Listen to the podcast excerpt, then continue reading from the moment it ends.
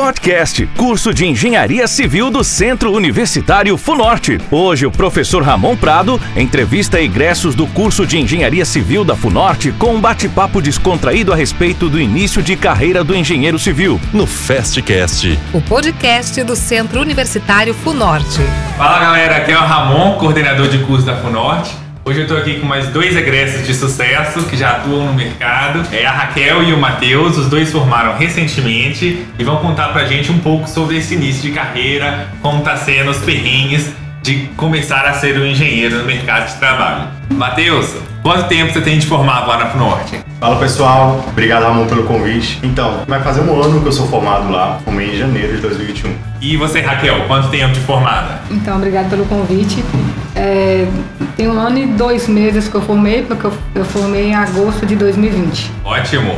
Matheus, conta um pouquinho de como foi sua trajetória até você chegar onde você está hoje, na MRV. Então, para iniciar, eu caí de paraquedas na engenharia civil, porque eu nunca havia pensado em ser engenheiro antes. Antes eu queria ser médico, uma profissão totalmente diferente da área que eu atuo hoje. E no ensino médio, na hora de escolher aí as opções de curso para tentar vestibular, eu coloquei engenharia civil pela facilidade que eu tinha com a área de exatas. E acabei passando, fui seguindo a carreira e acabei formando em aerotrabalho. Antes eu comecei a estagiar a partir do 7º período numa construtora chamada GRM. Ela foi uma construtora que construía casas pelo financiamento Minha Casa Minha Vida, na época. E de lá eu fui contratado, passei para auxiliar de engenharia antes de formar, uns 6 meses antes de formar. E quando eu formei, eu passei a ser engenheiro dessa empresa. Lá eu fiquei quase 2 anos e aí apareceu uma oportunidade de eu estar agora na MRV como assistente de qualidade pelo Departamento de Qualidade aqui em Montes Claros, na Regional de Belo Horizonte. E aqui eu estou e lá na MRV vai fazer 3 meses já que eu estou lá. Excelente. E você, Raquel, conta um pouco da sua história pra gente. Então, por coincidência, eu também estava na área da saúde. Porém, eu fiz 3 anos de enfermagem e eu vi que não era aquilo que eu queria. E foi quando eu prestei o vestibular pra FUNORTE. Até mesmo assim, vou tentar, né? Vai que. Só que eu sempre gostei da área de exatas. Sempre gostei da parte de desenvolver, de projeto, essas coisas assim. Aí eu tentei e passei, tive que ganhar a bolsa também, 50%. E foi uma experiência muito boa. E aí eu comecei a trabalhar, estagiar no 7º período também, na Carvalho Amaral. Aí lá a gente mexia com projetos, que é hidráulica, elétrica, esses projetos voltados para a engenharia civil mesmo. Fiquei lá 1 ano e meio e de lá eu fui para a Via Sul Engenharia. Lá também atuava como auxiliar de engenharia e depois eu mudei para o setor de qualidade, que tinha que inspecionar o serviço, a execução, tem todo um IT, né, que é instrução de trabalho que a gente tem que seguir. E foi bacana, tá sendo uma experiência muito boa. Quero saber de vocês agora como é o dia a dia de vocês na obra. Matheus, quais são as suas funções na obra? O que você faz exatamente na obra? Quando você chegou hoje? Como foi seu dia hoje? O que você executou de tarefa, de atividade hoje no trabalho? Então, obra, como todo mundo já sabe, é uma correria. A gente faz muita coisa em pouco tempo. Lá, como assistente de qualidade, eu controlo todos os serviços e a qualidade da execução dos serviços e também os produtos que chegam. Então, na obra, eu faço auditorias diárias sobre a execução, sobre os procedimentos que estão sendo seguidos, sobre o armazenamento dos materiais e também sobre a compatibilização dos projetos, se estão sendo feitos de acordo com o que pede. Analiso o memorial descritivo, analiso projetos, faço toda a compatibilização para assegurar que o produto que o cliente vai receber, que é o apartamento, seja de total qualidade e que ele receba realmente o que ele pagou, o que ele comprou pela minha vida. Ótimo! E você, Raquel, conta um pouco do que você faz lá no seu trabalho e o que você fez hoje, no dia de hoje. Então, a obra sempre é uma loucura, né? É resolvendo um BO com o outro já esperando a gente para ser resolvido. E lá, como nós estamos finalizando o nosso condomínio, nós estamos na reta final da obra e hoje mesmo é mais a questão de finalizar, de dar terminalidade aos apartamentos, porque a gente já está em fase final já.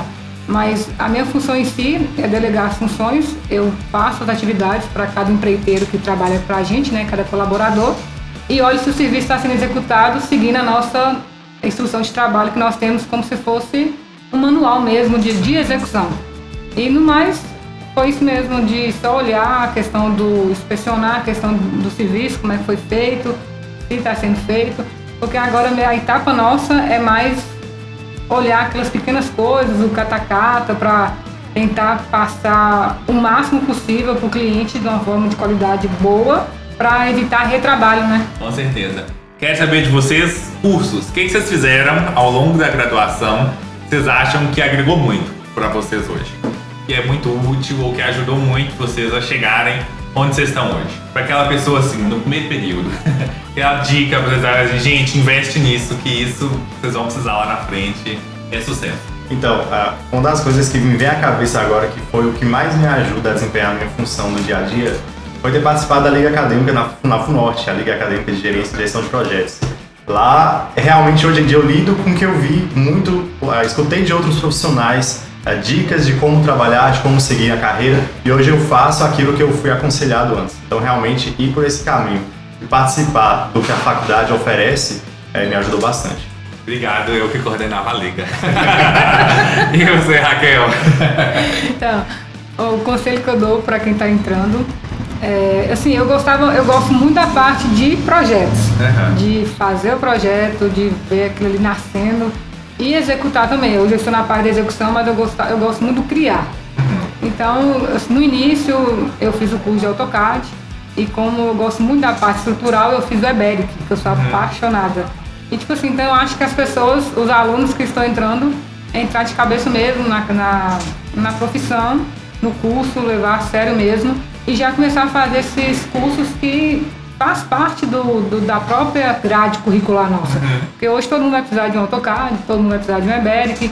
Então, se quer realmente seguir nessa linhagem de projetos, de execução ou de fazer, eu aconselho. Só explicando para quem está ouvindo, que não conhece, Eberick, AutoCAD, Revit são softwares específicos da engenharia civil que a gente tem que utilizar no dia a dia. Então, são softwares que a gente utiliza para fazer as plantas, softwares que a gente utiliza para dimensionar as estruturas, para montar cronogramas, para montar orçamentos. E são softwares muito importantes na vida do engenheiro. Então, vale muito a pena, quando você entra no curso, já ir pensando nesses cursos, porque eles vão te ajudar muito, vão acabar te ajudando muito lá na frente. Quero saber um pouco mais de vocês sobre qual foi a importância dos estágios. O que vocês acham que os estágios agregaram, se valeu a pena os estágios e os perrengues que vocês já passaram, os estágios da vida aí que a gente sempre passa. Bom, o dia a dia na obra já é puxado, mas o dia a dia pro estagiário é mais puxado ainda. O estagiário ele faz de tudo. Eu, na minha época de estagiário, eu fazia serviço até de servente, de pedreiro, o que precisasse eu tava lá para cobrir o bico. Então era ralando debaixo do sol, então assim, acaba que na dor a gente aprende muito mais. Então, na época de estágio, foi uma escola gigante. Então, juntou o aprendizado que adquirimos na faculdade e colocamos em prática. Você, Raquel, como foi os estágios? O estágio, para mim, foi fundamental, porque eu consegui o estágio ainda no 7º período. E a gente, querendo ou não, a gente sabe, a gente aprende a parte teórica, porém, a parte prática abre a mente da gente, né? E como eu tive o privilégio de mexer na área de projetos, então eu aprendi muita coisa. Então, lá eu via execução de projetos, que uma matéria que eu não tinha visto ainda, então quando eu acabava estudando aquela matéria, minha mente já estava bem mais aberta para desenvolver aquele tipo de projetos que é extracurricular, que é acadêmico mesmo. E realmente, igual o Matheus falou, o desafio é muito grande, porque uma que a gente chega cru, com medo, apavorado, porque a gente chega não sabendo nada. Sim. Essa sensação de não saber nada é horrível, mas todo mundo tem essa mesma sensação. Morrendo de medo de errar uma coisa pra te cair. Tem perrengues muito, mas obra assim mesmo. A gente resolve um BO, já com o outro na fila chamando a gente pra resolver, mas é uma área bem gostosa. E a gente aprende muito, abre muito a mente da gente. Em pouco tempo, quando eu estava na Via Sul mesmo, eu cheguei lá, eu sabia de projetos, mas não sabia muito de execução. Uhum. E ter humildade também para chegar e saber que eu tenho um nível de conhecimento teórico bom, só que de prática nem tanto. E saber que lá todo mundo é parceiro, é colaborador, é um ajudando o outro, independente da função, na determinada empresa. E querer aprender. O estagiário tem que ter fome de aprender, porque lá é onde você sabe tudo, você aprende tudo, você vê de tudo. E a prática é muito boa, muito gostosa. Ela citou um ponto aí muito importante, porque assim, quando a gente entra como estagiário, a gente fica meio inseguro de trabalhar ali. Muitas vezes a gente pega a tarefa de estar inspecionando serviços de pessoas que muitas vezes sabem bem mais que a gente.